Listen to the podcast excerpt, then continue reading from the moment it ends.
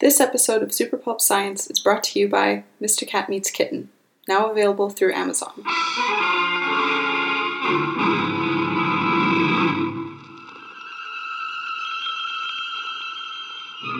Attention, citizens! It's time for Super Pulp Science.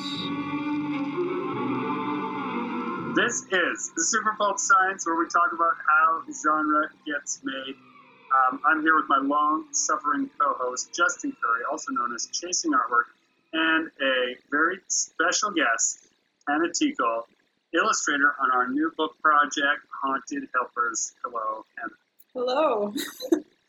That may have been an unnecessary alliteration, so hopefully um, our listeners will forgive me for that. We are all in very separate locations right now. You're where right now? I'm just in my bedroom. But somewhere else in Manitoba. Oh, yes, Lockport. You're in Lockport. Uh, I'm in my uh, son's bedroom, which is the, both the coolest and quietest room in the house currently. And uh, Justin, you're not at the studio, I can tell from your backdrop. I'm at the home studio. Home studio. So we're all in our little mountain layers, and we're going to do our best to talk about a couple of things. Number one, um, for the dear listener, um, we'll let Hannah tell her own version of the story, but for context, uh, we're working on a new book right now called Haunted Helpers. Hannah's the illustrator of that story. Why don't you tell our listeners uh, how the hell we convinced you to work with us? Oh, it didn't take much convincing. I wanted to do it. I uh, I reached out to Justin and Greg through um, like the apprenticeship program at Red River College, and I was taking graphic design, and I wanted to do something to further my illustration skills. I met you guys through conventions. We had talked, and um, turned out you were actually looking for an illustrator for a project at the time, right? I think you guys had already come up with the book idea. Correct. Yeah. Yeah, we had an idea. Yeah. And uh, we actually had seen your most recent work at the open house at Red River. Oh, right. And then, so, yeah, it started to stick with us that maybe that was the fit, I think. Right. I Yeah. We talked about it, about hiring you on the side or hiring you after you graduated, and then you contacted us about the mentorship, and we realized that we could, yeah, two birds with one stone, make it part of the mentorship instead of hiring you like a Yeah. like a real client. And so maybe one thing for the sake of the listener we should talk about is that um, the way the mentorship worked was the idea was that the mentor was supposed to come and then you know the mentees create a sort of structured project so that the people in the program can see what it's like to plan or execute a project on a timeline uh, with an employer. And so Justin and I said, well, rather, rather than try to make up some kind of arbitrary thing, why don't you just work on the book? And you very intelligently said no. I don't know if you remember that. You're, you I don't remember no. that. I'm not ready to do something that big yet. I would like to, maybe we could work on the character designs. Maybe we could just work on layout. Right. Like you didn't just say, sure, no problem, let's just go for it. You had a really, I, I felt uh, in the same situation, I would have made the bad move of saying, yeah, let's do it. Whereas you made the much more wise move of saying, let's see if it's even possible. And then you gave us some reasonable thresholds that would be easy to work with your program and kind of educated us on the best way to have you work, which was funny. It was, you told us the best way to have you as a mentee, mentor. Men, I don't know how that went. Yeah, I It forgot about that. Yeah, I, I there was so much going on with the program too. Like I definitely wasn't ready to take on a whole book of my own yet. Um, but there was so much work, like some su- su- such a big workload. Um, yeah, I think we just did for the first semester. It was just the character designs. Sounds right. And so for the listener's sake, it was like, how did this work? Justin had taken the concept. We had worked out the rhymes roughly. So I mean, what- the, the like the origin origin was I want to say like circa 2016 2017 Mhm. I was up late going through old sketchbooks Oh, that's right. Now I remember. Yeah. and like just on it just kind of like inspiration struck and i'm like you know what'd be a funny story is this lonely ghost who lives in a house like by herself and she's bored so she goes down to the basement and wakes up the skeleton who's buried there and they start like playing checkers but eventually they want other people to play checkers against or something and it was just this like she was just lonely and she wanted more people to play with and so I storyboarded like 20 some pages of this. And I think I like texted it to Gregory, like, this would be like a cute idea to like do later. And then we completely forgot about the project. And then we were sitting in the studio one day and I found the papers again because I keep all the like the storyboards and whatnot. Yeah, we were cleaning up and looking for stuff and found that. Yeah. And, And then, then I you started started making dumb rhymes. Yeah, you started riffing pages, and it evolved into all these other monsters living in the house as well. And this was around noon, actually. So we did this around noon. Gregory started writing it. And then when you went home, you sent me the final script, like around supper. Wow.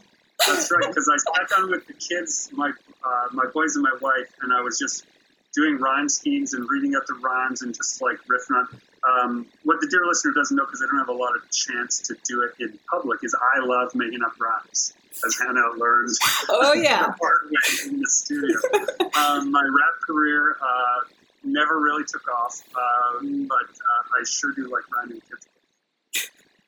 And then with the final script, you sent it to me like at right after supper, and then by your kids' bedtime, I had storyboarded out the new book. So Wow. could read it to them for bedtime. So this all That's came together within a day, and it came together so easily and organically that we knew it was definitely a project that could stand on its own. Yeah, it's funny because if you look at it in one way, it wasn't like that it came together quickly. We spent almost like 24 hours nonstop working on it. Yeah, Wow. But it was so fun that it wasn't like, like oh, you got to get to the grindstone and you're just pouring in the hours and trying to. It just, I didn't want to stop. And every time I sent something to Justin, he would just add more to it. And it just, it was like the proverbial snowball down the hill until suddenly there was this sort of cute, funny project kind of half finished. Um, don't about half finished. Well, as far as illustration goes, yeah, maybe not half I guess. yeah, ninety percent of the credit to Hannah for how it Yeah. is. Oh. But uh, uh, I guess what I'm getting at there is that um, there wasn't any there wasn't any pause where it's not working. It just came together, and rather than say like, "Hey, it's not the most profound book we've ever, ever made," or "Hey, could it be this, that, or this other thing?" We just made the thing we made, and then decided that's what it is. We packed that snowball tight, and then said, "Now what should you know? What's the best way to throw it?" Um, and I think it was you, Justin, who said maybe this is something that someone else should illustrate because we've been toying around with the idea of expanding the studio and like bringing in some other voices. Well, I think our, our list of books that we wanted to make kept growing and growing, and you know, you can only make so many books in a year, and Yeah. there's other things you need to work on. And we realize, yeah, if we want to get these all done, we might need some help. And along came Hannah. Save me. Only you can stop this killing. what we were kind of taking on is a hybrid sort of position as both potential publisher, marketer, and collaborator on the project because Hannah was familiar with doing uh, comic conventions, which Justin and I did regularly before the world closed. Um, and we thought that this would be a great way to um, uh, bring a project into the fold with someone who understood how to go to a convention, how to set up at a convention, knew what that life was like, knew how to navigate it, um, and that we could help with some of the logistics because we were doing it more often. Yeah. And we thought that this might be a great way for all of us to uh, uh, benefit from our labor directly to the consumer market. But now that the world's closed, uh, we're all in a kind of a hmm, what is the next? What is the next place? Um, oh, and maybe for the sake of uh, posterity so that you can use this against us in the legal battle 20 years from now, Hannah, or uh, for the person who's trying to figure out how we made that work. We had Hannah calculate her day rate Yeah. to estimate what a day rate in illustration would be, and then set that as the amount of money that we would then uh, we would put up for printing and then for marketing of that same book, so that everybody had sort of an equal share in what the hard costs were. Your time versus the money of we would buy, we would book the table spaces, we would book the flights, we would do that side of things, um, and that was the way that we were hoping to equitably split the hard costs up front, and then we would recoup from the actual direct sales. Right. Um, very different from a normal publishing model who has someone sign, they're paid a brief, uh, or a brief, it's brief because it runs out so fast, a small amount of money uh, as a advance, and then um, a percentage of the sales, which is usually around 10%. So we were trying to create something that was more like a 33% payout on the side. Uh, with a uh, like media return as well. Like our original plan was to have the book ready for September because there's uh, a couple local conventions back to back to back that we could kind of test out not only at conventions but at like bookstores and see how everything was working and then we'd finish off with our a big local convention and from there like worst case scenario we'd we'd all been paid a bit for our time, but best case scenario, we so, we sell out of the book and we know the model works and we can do it again. And and that's the model that sort of Justin and I have made work for the last couple of years. So that's why we were Yeah. anxious to try it with a um, sort of a new style and a new uh, um, what's the word I'm looking for? Uh, it's not just a collaboration because we've collaborated with lots of other people, but we thought it would be fun to create a whole new brand that was separate from ours. Like I have my whole booth set up, Justin has his, and we thought one of the fun things to do would be to say, take the knowledge we know about what works and swap out somebody else's art, ideas, stories, and see if that same system would still work. Yeah. Um, We had spent some time trying to figure out who that person could be, and then it just kind of ballooned out of out of Haunted Helpers. We had had that idea already, and then paired it with this book project, and that's where we're at right now. Um, can you So- can we go into like a bit of the uh, your process of how you make pages from kind of like the thumbnail to the sketch to like the the digital to everything? Because I'm like knee deep in making a book right now, and I'm curious as to how other people go about it. Yeah, um, I think that I stick pretty much to the same process a lot of artists do, where it's like, you know, the sketching and then the line art and then the final colors. Um, I prefer to sketch on paper most of the time. Uh, I just find I don't get as caught up in like the little details. It's too easy to zoom in and like clean up things on a digital screen. Um, and then I like photograph it, bring it in to either Photoshop or sometimes I'll You do take a picture with your phone. yeah, I don't even scan it. um, yeah, I haven't used a scanner in years now. I just use digital cameras. Terribly slow technology. yeah, it's so much. unless you're really trying to preserve that initial like sketch, which I'm not usually trying to do. I'm just gonna draw over it anyway. Photo works great. Yeah, and then I'll go into line art, uh, either in Photoshop or on the iPad, and then just rough color. I kind of merge the line art and the coloring together, and I generally work on one layer, but I've been improving on that. Yeah, one layer. To me, that's madness. But I mean, uh, every traditional artist using analog technology of a canvas is like, yeah, one layer. right. Of course. Yeah. So Suppose. it's those of us who are using digitally who are used to being able to have those layers separated so that you can, uh, you know, start over without starting over. Well, And then um, once you like in the InDesign file as well, are you do you work on one page start to finish, or do you do like line art of a couple, and then switch over to coloring a couple, then switch over to right. Um, I like I had everything laid out so I could see where the text lined up in the illustration to make sure it like fit nicely. and I yeah generally like do all of the line arts all together. But then doing the coloring, it's not linear. It's just kind of if I feel like I've done you know maybe two days on a really detailed page, I'm gonna go do an easier one, give myself a break. Or if I'm like Hmm. in the flow of doing complicated stuff, I'll just keep picking the complicated pages. What do you qualifies as complicated? I guess that would be anything with like more background because backgrounds are generally more difficult for me to do than characters. Why do you think that is? I think I just neglected learning how to do backgrounds. Like when I started doing art, Isn't that everybody though? We all just like the characters, and the background Yeah. is kind of It's like- always background. yeah, I It can be it can be a trap for sure. Yeah.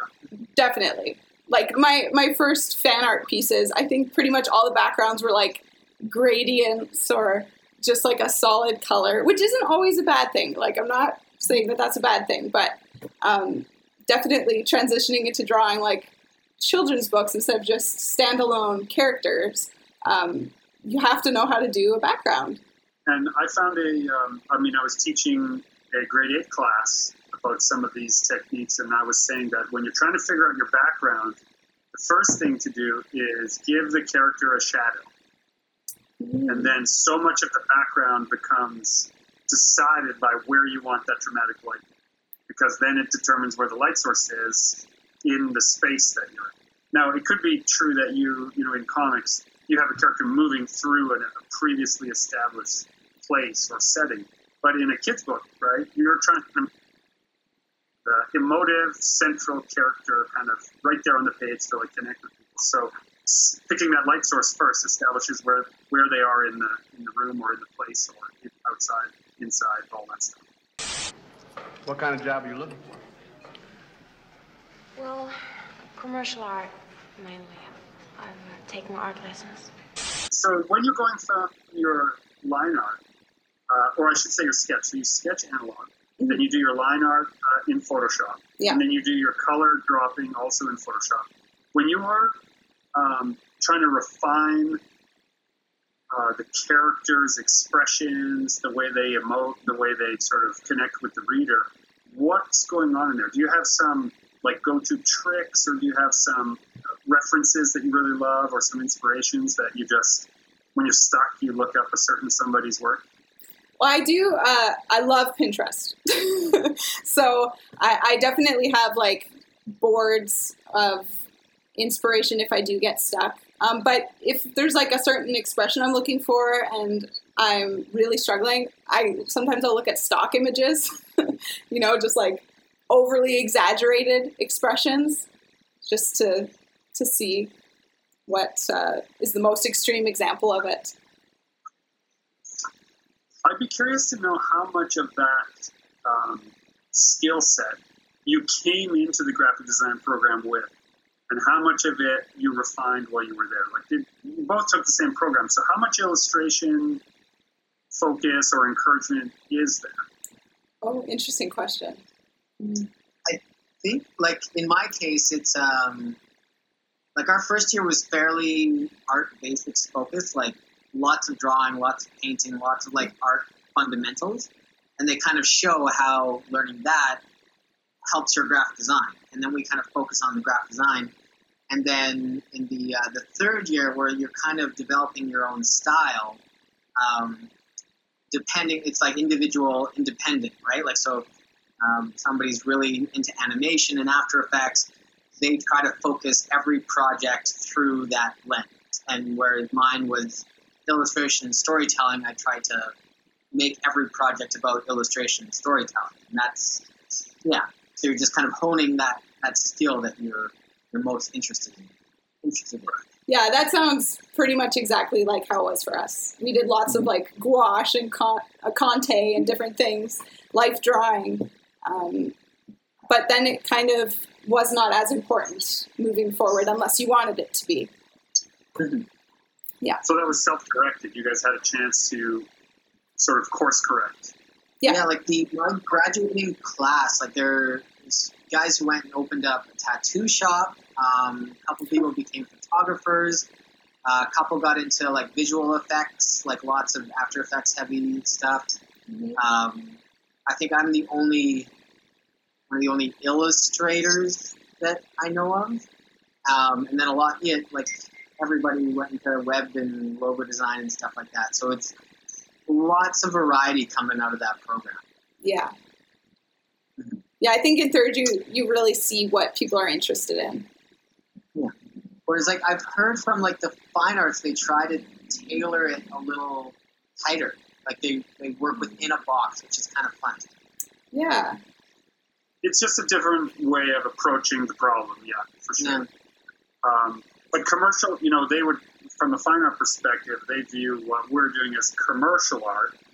And commercial art's end goal, one could consider to be um, to monetize it by making repeatable objects. You know, whether it's a graphic design on a shirt or in a book or whatever. Mhm. The idea is that you're going to make a thing that you can recreate a number of times. Whereas fine art, some of the focus There seems to be so many more rules to what's. well, it's funny. In some ways, there's less rules, and in some ways, there's more rules. But the like the core idea is is about a uh, a, a singular expression of a focused idea that may or may not have a commercial component. Right? Like you can make something that is the perfect expression of your idea, and however you've managed to iterate, it might to the outsider seem like madness. You know, like you're standing in a room uh, draped in gauze, flinging mud at the bare walls, and someone's recording it, and then they take the sound of that, and and that sound is actually the art you were trying to make, right? Someone would see that and be like, "What's the point? What's that for?" Right? What it was for was simply to express that specific moment in that specific place and time. It's difficult for our society to see that as having value because you can't sell it. Yeah. Not everything that has value has a monetary value also. Right? The experience, experiential um, exploration is more the focus of a fine arts degree. Now, the problem is that once you leave, you still need a job. Yeah. Right? So, you know, we could talk uh, ad nauseum about this. What I'd like to talk about, though, is uh, come cycle back around to uh, Hannah, when you started doing conventions, Mhm. what did that? What was the moment that you said, "Oh, I'm going to go book a spot at a comic show and sell my art"? This is uh, actually kind of interesting. I guess I never told you guys, but I actually didn't sign up for a table. My dad signed me up and told me that I was going to be doing it. That's amazing. And I had like I think maybe two or three weeks to make prints. Like I didn't have any prints. It was this mad rush to make So stuff. wait, wait, wait. Hold on, back up. So like we're not in a comparable time frame for our ages. At the same time, my dad would have been like, "Hey, I talked to my friend at the greenhouse. I think I got you a job hauling soil. If you need a job." In your case, your dad was like, "I signed you up for a Convention. comic convention. Go sell your art." Comic conventions. Had he been to one, or did? I don't even think he. Oh no, that's not true. We we had attended one. Um, that's right. Okay, we went to one. That was the first time I saw you guys. I, I didn't talk to you. I was way too shy. Um, but I saw that some of the art was like, you know what? This isn't too far off from where I am. But I never would have had. Translation, dear listener. This Greg and Justin, they're not really that No, no, no. people looking at it.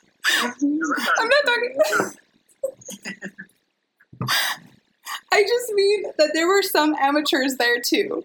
So I think my dad saw that and was like, "You could do this too. Why not? Try it." I think yeah, that's a common misconception, right? That like Artist Alley is only professionals, and a lot of artists are very hesitant to sign up because they're not Mhm. good enough. yet. No, no, no. You're you're good enough. Sign up if you want. Yeah. The variety is so special. Yeah, in those places, the market bears it out, right? If you don't have what the market wants, you find out after three days, and then that's fine. it's a lot better than say starting a career and signing a two-year contract with a firm doing something and then realizing, oh God, I don't want to ever do this. Yeah. Um, figuring out whether you can do illustration as a job and doing four or five conventions to figure out if people will pay money for it is a pretty, um, pretty open apprenticeship available to everybody essentially. Yeah. Um, so it'll be interesting to see what happens um, moving forward from this moment in time. When shows come back, if they come back, Yeah. if big shows are done and only little shows are a thing, you know, for the foreseeable future. I, I want to hear the more about this story. So your dad signed you up. You had like very little time Mhm. to prep for your very first show. Yeah, so I picked, I think I set my mind on like, I'm going to have at least 10 prints. Oh, I, sometimes I cringe about like the way I did the first show, but I'm sure that happens to everyone. Um, I quickly made 10. I think the best seller was one of Elsa. Elsa was like really popular at that moment. Um, and then to get it printed, like I didn't even know anything about printing. My mom used to be a photographer, and so she, we had like this really old giant Epson printer, and we had some paper left over.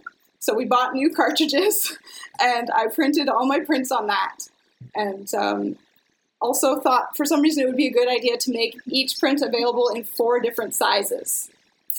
Ooh, Right. Yeah. That was not a good idea. not a good idea. no. Uh, yeah, I think Uh, so And like how what like did like monetary wise like were you super happy with how it went or were you yeah, I I didn't think anyone would pay anything for my art at that point in time, right? So it was like, oh my gosh, people are actually buying this. This is crazy. What you got? Ooh, Empire Strikes Back gum. 25. Quarter. Thank you. I think I want to take a moment here and unspool an idea, though, that you would just said, like, oh, I don't think anyone would pay anything for what I what I'm making. That's usually the thing that stops people from doing anything. They wouldn't try printing it in four sizes. They wouldn't even make the work in the first place. They certainly would have forced their parents to get their money back because they're not showing up to that show. right? Yeah. But there's a there's a thing at play that I don't think you're giving yourself enough credit for, right? You're you're a you're a humble person, and that's to your credit. But I think one of the things that you don't give enough give yourself credit for is that despite your fears about its performance, you were still brave enough to take that work in multiple formats to a public place, put it on display, and hope for the best. Yeah, I I never really thought about it as like brave. It was just kind of like I, I'm just gonna do this. there's too much to realize that you were worried Yeah, yeah. Honestly, oh my gosh. And I had like schoolwork on top of that. oh god okay Yeah. So was this the magic of the deadline then, that uh, that helped you erase doubt? That's yes, it probably was. Yeah. you can't second guess it it just needs to be done Interesting. Now, but your mother. Now, I'm gonna uh, I'm gonna go back a little further. You said your mother uh, had a printer that could do these prints, which means she was already exhibiting her photography. So you Yeah. had a model that you had seen growing up of someone making work, presenting work, Yeah. and uh, and people either showing up or not showing. up. Well, she she used to like she would do wedding photography for a bit, but like really she loved doing abstract photography, and it's, it's sort of like foggy in my memory because I was so young. But I have like we had so much exposure to the arts world as kids. Like we would go with her. She used to. I can't remember exactly if like how she was involved at this studio, but I think it was possibly the Edge Gallery or something. Um, and she would like be there, and we would come with her, and we would see like different types of art. There was like pottery. We knew someone someone came to stay with us and live in our basement who did glass blowing, and it was like so neat. Like never saw this kind of stuff. So we had lots of exposure. glassblower lived with your family. yeah, in the basement. I don't know for how long. I can't remember. His name was Sean. Sean the optimist in the basement, blowing his own glass. So what I'm seeing here, though, is a see, and this I think is the secret ingredient.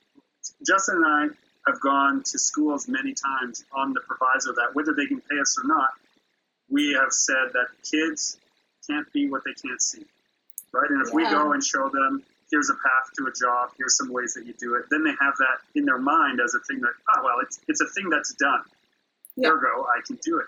It seems like this was inadvertently your parents had prepped you Yeah, without knowing. that, that art is possible, that art is valuable, that art is is about its experience, right? Yeah. And that every now and then a um, strange man with molten glass.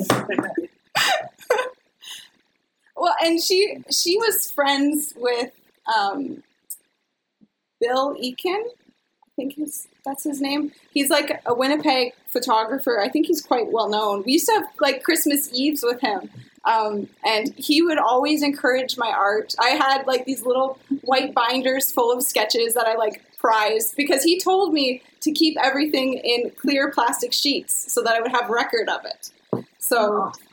I, I had so much encouragement, you know. That's made Yeah, a difference. Yeah. Mhm.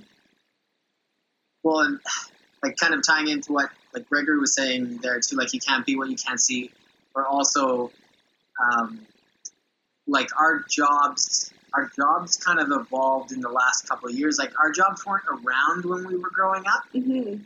and so if you grew up in a household that's a little more or not as open-minded and, and encouraging, we just wouldn't even consider a job that it doesn't exist yet, right? But it's, this job market, especially the creative ones, are, are constantly evolving. You know, Yeah. now we're surrounded by people who make money off of YouTube Yeah. persons and stuff. Like it's it's Yeah. great. Can you imagine if I had said to my dad, I believe one day there's going to be a way to have a living playing other people's videos or other people other people's video games and make videos of it I'm of gonna my play reaction, video games for a living. Yeah, yeah, that's a thing now.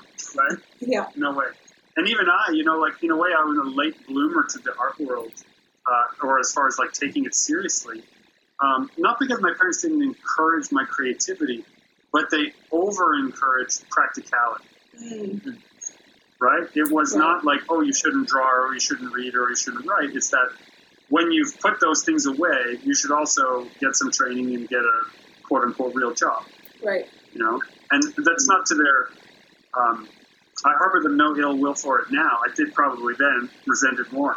But I, I see it in context, Mhm. Right? They, they didn't know what to suggest to me.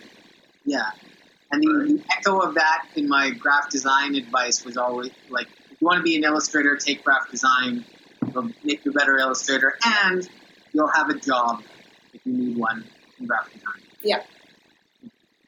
Yeah, because one of the things that motivates me a lot to, um, you know, like to do the mentorship, we've done it a number of times with Red River, or to uh, reach out to other uh, creatives at the comic show and, and try to, you know, offer an opportunity, is because I had to start so late. I often think to myself, if I had started, if someone had encouraged me in a serious way 10 years earlier, where could I be? Even if it had been a stranger, that would have been enough Yeah. right? Even if it had been a stranger, and I didn't have that. Instead, I ended up. I showed Justin. I texted him a picture of it the other day. This drawing I had done in grade five, which I thought was a pretty great drawing, but it had a lot of blood in it. It was like a half orc fighting a dragon in a in a stream. I ended up in the counselor's office at my school Oh because they no. found they believed to be a outpouring of negative, violent emotion, and I should definitely see someone about this. All right. Um, when really I look at it now, I'm like, that's pretty dope for a grade five. So, uh, yeah, it's interesting.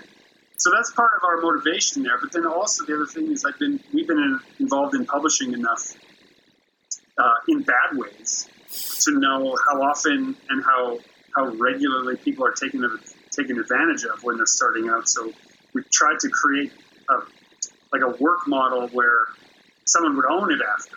even if like we print this book and we go through it, you'll still have that share of that IP. And even if we don't make bank on the print run, it's still yours. Mhm. And 20 years from now, or 10 years from now, or five years from now, when someone says, What else you got? You have this finished thing in, that you can then republish. Like books live a long time, and reissues of books sometimes become the bestseller, right? Yeah. Um, and try to try to um, assert that opportunity for somebody else. That Because the, that would be good. where the wild things are had been like it was published, but it was like poorly. It was published like very low run, or maybe he was just applying different places for it, and he just he was about to give up on it, and he met uh, like an old friend in the street, and they took a chance on it. And now it's Is that Maurice Sendak's like story with where the wild things are? yeah, it has it has one of those like great backstories.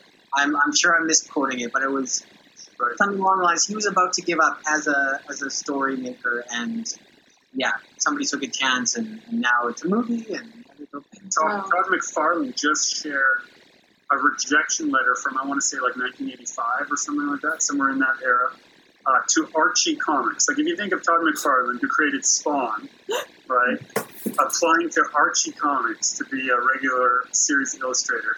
But the thing that really struck me in his post about it, he said, "Here's my letter," and it was the complete letter, of it. Um, he said, "This was one of 200 rejections I received that year." Wow. working hard to get rejected. And that is the magic there, Yeah. right? Yes, um, you know, it's hard, but giving up is the is the easy part, right? This is why I say to you that you showed up at that show with your work, right? Willing to accept that rejection, and I see now it's partially because you had. I mean, I'm just being an armchair psychologist right now, but you had an environment where you had seen artists make work and then exhibit the work and not put a lot of stress on whether or not it generated income. Yeah. But that was just the step of making art was showing it off. Yeah. Right? So good on you guys. Hmm. I'm learning so much about myself in this podcast, which I guess is a good thing. She thinks his fear is courage, and he thinks his fear is love. Well, they were made for each other. What do we think is the right move for the book now? Is it to finish it and wait? Is it to finish it and try to put it on Kickstarter? Is it to finish it and send it out to publishers and try to find someone else with longer reach, do it the old fashioned way? Um, what do you guys think is the direction we should explore right now? Or maybe what are- what are you most comfortable with? We're having a business meeting on the podcast now. Yeah, but I think it's important to, for the listener to hear that this conversation is an important conversation and that not everyone's ready for that when it comes up. Right? So we should maybe brainstorm. Yeah. Um, so, like the last couple weeks, I have been doing quite a bit of research on Kickstarter and campaigns, and I've started to like build my Kickstarter campaign for September and stuff like that. For, Um, for, for drinks, yeah, and I'm feeling really good and confident about it. Just kind of seeing what people can do and achieve on it, and um, just kind of how it works. I uh, I like the idea of kickstarting. I am like a little like I, I have Dragon Nanny almost done. I also have my my next art book is finished and ready to print right now, and so I'm kind of debating as well. Like, what do I do with that? Because it's just slowly growing as I make more work and kind of plop it in there. Um, so I like the I like the idea of Kickstarter, although I feel like it needs a buffer between like if I'm promoting one in September, mm-hmm. I should promote one in October, like kind of ask that same audience like you to support another one. right? And I'm Yeah, having that thing with my yeah my art book, right? Like I shouldn't do my art book if I was going to do it on Kickstarter. I wouldn't do it now and then do Nanny two months later. So if we do Kickstarter, I would just want it to be a bit of a buffer. But then the, the great thing about that is we really don't have to sink any capital into printing the book unless it gets funded, Right. right? Yeah, like it put the risk out of their way, right? Like if we if we do Dragon Nanny, it's successful and we fulfill those orders, then that becomes a group of people who are uh, who believe that you'll fulfill the orders. Right. Reaching Exactly. back up to them after that's been fulfilled and saying, "Here's our next kids book, Haunted Helpers. Here's a you know," and kind of like launch it from Hannah's perspective. Like, here's a new illustrator. Here's the story Yeah. of it. You know, plus this podcast, whatever. Um, maybe that's the way to do it. Looking at it as a long-term strategy. You know, because normally it would have taken us six months anyway to figure out if we can recoup the costs visiting shows and really putting a lot of uh, feet on the pavement. Yeah. If we're waiting six months to launch it and building up the Kickstarter, it amounts to maybe the same the same thing for us, right? Um, the other thing that's interesting there is that the money that you and I, Justin, would normally put into that printing or put into, um, you know, the booth setup, like printing those banners and getting the tables and the stand, we can put into maybe uh, a marketing budget that really pushes the Kickstarter digitally into avenues that we normally don't reach. To. Advertise. Yeah, You know, online advertising is, you know, it's expensive in some regards, but if you have something to point it right at, Yeah. It's cheap as you want it to be, really. Yeah. Yeah. Yeah. you know. So instead, instead of spending five grand on a booth setup, uh, if we set it, set it up and spend it on uh, Kickstarter advertising or advertising that points to that Kickstarter platform at the same time, it might recoup the same cost as the marketing at the booth anyway. Right. You know. Uh, Um, I was just talking with Alexander Finbow, uh, talking, uh, emailing with him. He's the uh, publisher at Renegade. They just they're- yeah, they just launched one, and they did it with a really low threshold. yeah, I thought I was kind of surprised. They wanted only two thousand.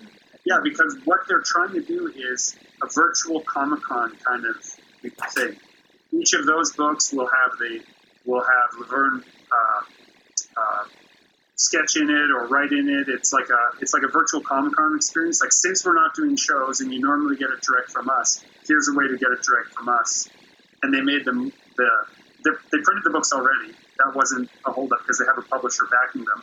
They paid everyone on the creative team already, so that's not a holdup. This is a way for the publisher to then reach out and say, can we create an artificial kind of event that people can attend since they can't attend it in person? Which I think is it's a little hard to do that on Kickstarter. Like I didn't look much at it, but it's it's kind of an abstract concept. You're used to just funding the printing of the book. Yeah, so And I'll be curious to know how it works. Yeah. But if it does work, there's maybe a capacity for us to do something along those lines also.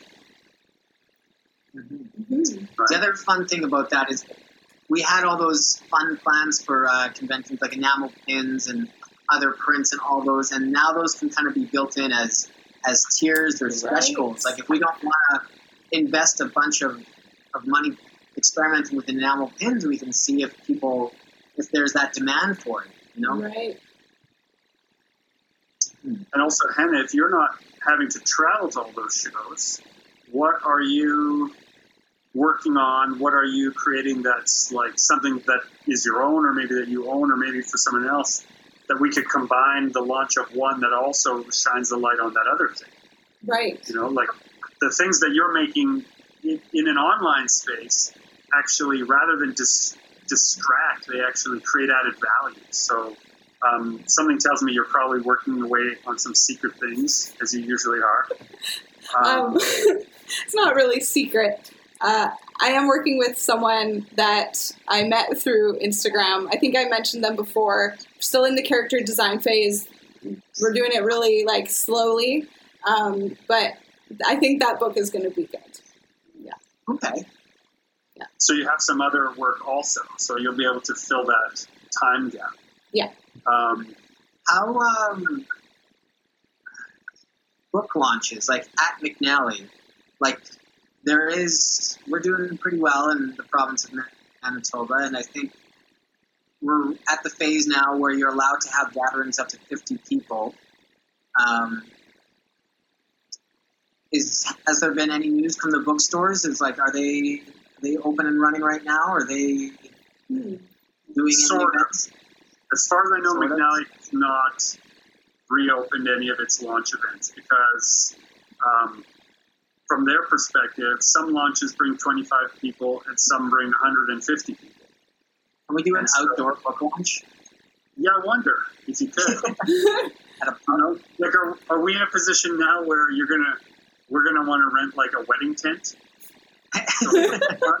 and then have, you know, I'm, we're jo- joking about it, but you know, that's not a, not a half bad idea because then you could have the social distancing laid out on the floor. You could have how the lineups would work. You could have it all in a very safe way. That's also outside. We could do- but We could do it at the Forks. They have that big, great circular tent that's a skating rink in the, the winter. They've got a bar right there that's open. It's a an outdoor bar patio, so it's lots of people there already. ooh, We could That have an good outdoor event. Do they rent out that space or something? So uh, there is, um, I know some people who do some of the event coordination for the Forks, um, who are geniuses in organizing that kind of stuff. Um, but for the for a place like the Forks, and for the dear listener who is abroad, uh, we have a place where all the rivers in Winnipeg meet, which we call the Forks, and it's this big sort of public space with a market and a skating rink and you know uh, all kinds of fun amenities. Um, they, if you as an artist are willing to provide what they call an activation, something that seems like added value for people who showed up and didn't know there was an event in progress, um, then they can be. They're really much more open. to it. So I'll give you a specific example. Uh, for Canada Day, I went there once and I said, I'd really like to sell my prints at Canada Day when we have this enormous crowd there. Can I set up that? And they said, well, we don't really want to just have a person in, you know, set up in the middle of the crowd selling stuff. Vendors aren't really our jam for that. What can you give the crowd that makes it worthwhile for us to bend that rule? And I said, well, I will do uh, free sketches. Anyone that wants a sketch of themselves as a superhero will get it. And so I did 500 sketches over the course of those two days um, that I gave away for free. While my booth, I had people running the booth. So people would come for the free sketch. They would get something. If they didn't want to buy anything or even browse, that was fine. They were free to go on their about their business with their free superhero sketch. Um, but that was me sort of paying my way to then have this other avenue to sell. I had a, a print shop that I did a little pop up there, and that worked Yeah. really well. So if we were able to, if we were to craft some kind of event that was engaging for kids and parents and let people like come and really celebrate it, maybe it's not a book launch, but maybe it's just a way for all three of us to really connect with a community that we've been missing. Strange, isn't it? People are crazy here. I think it's the humidity. Hannah, you did one of my favorite parts of the book is in the back. You have the like what's different between the scenes and like find like all this. Like I love that stuff. And already, like just print those back. Like we'll do like coloring pages and then some like kid activity pages, like find the differences Yeah. and maybe a word search with scary monster. You know, like you can make up a little activity booklet that comes Yeah. with every book that kids can color all over and do their thing on, and that way they won't want to draw in the book as much as kids are known to do. Right. Um, I, I think that book lends like it has a lot of fun things that could be added on to make an engaging event with kids. totally. as long as we're as long as we're throwing compliments, I will say that I really feel I've been feeling lately going through the the draft that you sent. Um, I really I feel really strongly that we're going to make a really good book. But I also think Hannah, what you've done with Mermy, the Little Mermaid boy, he is such an iconic character. The shape language of his like little barbel on top that lights up, and his and his expressions, and his just his everything about him. Uh, it's like I feel like a 1920s movie producer. Like, hey kid, you're gonna be a star. Like, I want, I want other Mermy merchandise so bad when I meet him. I just feel like he could carry a whole story, a whole adventure on his own, just with the character design. Um, I, Greg, I can see you wearing the mermaid enamel pin in a lot of situations. Mhm. hell, you make me a mermaid costume, I'll wear it to the launch. Um, I so I've sent the book to uh, a couple of my sisters with young kids, and um, the m- most frequent comment that I get back is people wanting to know what's behind the door. Right. Which is the best, Yeah. right? Yeah. It's like the hatch in Lost. If they never opened it, it would have been better. It's like that. Um, who wants to describe to the dear listener the door page? Well, I think maybe what we should do is we'll do a, just a brief breakdown of the book itself. The book is about three monsters that live in a haunted house that are having trouble making Three? friends. Right? Skeleton So- is a hat. That's right. I guess he's sort of a half. Yeah. It's like three and a half. uh, and they decide that they're going to open a bed and breakfast. And so they sort of they fake it. They turn their haunted house into a bed and breakfast. And when they invite people, those people are still afraid because, of course, they're hiding who they really are. And when people show up and they find out they're monsters, they run away. And then they realize that hiding their differences is the problem. That they should lead with their differences, celebrate their differences, be who they are, and once they just start advertising that they are a haunted house, they get lots of people who are willing to come and see. It's just a cute little story about, um, you know, uh, being who you are and just accepting who you are. Mhm. Um, that there's always new ways to look at things in the night and the day. And Hannah's illustrated this to just be the cutest, most heart, heart, what's the word, softening little tale. Um, if you're a real careful reader, you can find some sinister undertones in it, so don't look too hard. But there is a, uh, there's this door. The thing they're talking about is this door called the Passage of Doom, which is just in the book, and it is behind it are these red eyes, and there's like cracks in it, and there's this Is it like streaky round, like yeah, keep out sign and Yeah. these streaky fingerprints that like something has been dragged inside or you don't know what. Um, and Hannah took that little note and she turned it into this. It looks there's these like little jars of jam so that if you look in, you're like, oh my god, is that blood? No, it's jam. It's so cute that it's um, my god, it's so good. But every kid that reads it or sees it, yeah, wants to know what's back there. And I think that's um, like how Mercer Mayer always had those those uh, spiders and bats, always having little side adventures in the corners of all of his books. Yeah. That's how it feels like to me. Um, uh, you also did such a really um, fantastic job of, I, I felt, of the pace between uh, what are character pages, which I'll describe as just the isolated character and a splash of color, no specific background, versus very detailed backgrounds. Uh, so when the when the script would call for us really needing to see the place, you do this kind of wide sudden reveal shot of like the whole haunted room.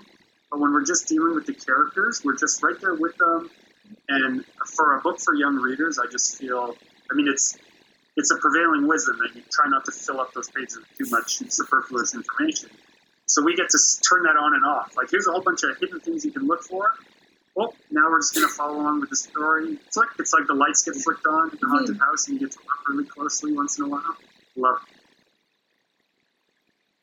Wow, you guys are just making my heart sing. Well, you've been working hard. You should just you deserve Yeah. some solid feedback.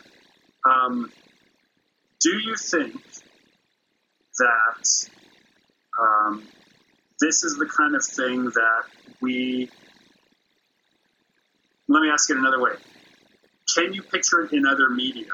And if so, what? By other media, do you mean like television or movies or?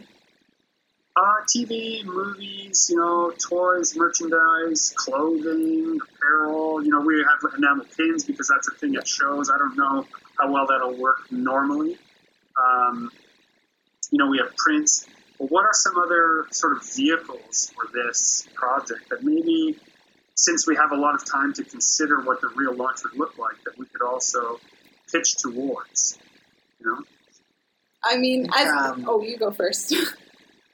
No, Hannah first. Oh. You talk too Yeah. much. I was just gonna say that as a kid, uh, I remember getting the Scholastics, uh, you know, the list of all the different books you could purchase through the school, and the ones I always wanted came with a toy, some kind Oh, of so- tangible something. So it was like a book plus a something. So it Yeah. felt like you got to play with it after too. Yeah. Interesting. That's not uh, unreachable, even on our Kickstarter goal. Like you could have 20 that came with that because we have a 3D printer in our in our um, Oh, yeah. wheelhouse now. Um, we've been working on prototypes for Oh. yeah. Check out Dragon Nanny there. Right. So More coming, I'm told. Yeah. Or um, It's, uh, I think we knitted like some like little pillowy knitted version of like the Vampy's bats and just Mermaid's head, something like that. Yeah, plush. A lot, yeah, plush. That was the word I was Yeah, looking for. Thank you. yeah, Plush piece would be really cute. yeah, Because definitely. whereas like the the three the three D printer is um I don't know we you got to think like the the reader of this book is probably on the younger side. You know, And- much younger. Yeah, so it has to be a very durable little toy. Right. Yeah, well, the one the one book I remember the most getting from Scholastics, I don't remember the title of it, but it was about this little. I think it was a cat with giant ears, and it came with this tiny toy, little plush of like the head was huge, the ears were huge, it had a little cape, and then just like a tiny body, and I loved that thing. Well, there are a number of uh, there's a number of people we know who have sort of connections to that world of mass producing that stuff. Um, Mhm. And we could really who's that? Those Pugly guys. We could reach out to them and find out what's the Yeah, easy. That guy, uh, man, he works hard. Yeah. Um, next level stuff. Um, that's an interesting I- thought. I've uh, I'm really excited about enamel pins these days. Like in my original like 2020 plan, I was going to be producing my own. So I've designed a couple, but I haven't actually gone through and printed any. Um, just because, yeah, I don't. I planned on distributing them at, at shows. yeah, Um, but I think that's that's going to be a strong um, strong addition to any book. Be have some pins. Bookmarks are always good. Oh, Um, I just had an idea. maybe uh, if we do the activity book i don't know if you ever had those books where it would come with like a set of stickers and then just like a background Yeah. Oh, I know. Yes, that is a good idea. Like they're vinyl stickers that you can kind of stick and unstick. Yeah. oh yeah yeah yeah so you could like make your own scene Yeah, Die cut stickers just by themselves too, I think would be cute. yeah With our printer in the past, we've reached out for um, like paper that's about to like paper gets old and they have to recycle it or, or throw it out. Um, so we got some cheap paper that they were about to toss uh, that's I think was too dry or it was too old to print on. Mm. So we just got Yeah, it as your, with your paper just reaches a stale date, uh, it has to be used.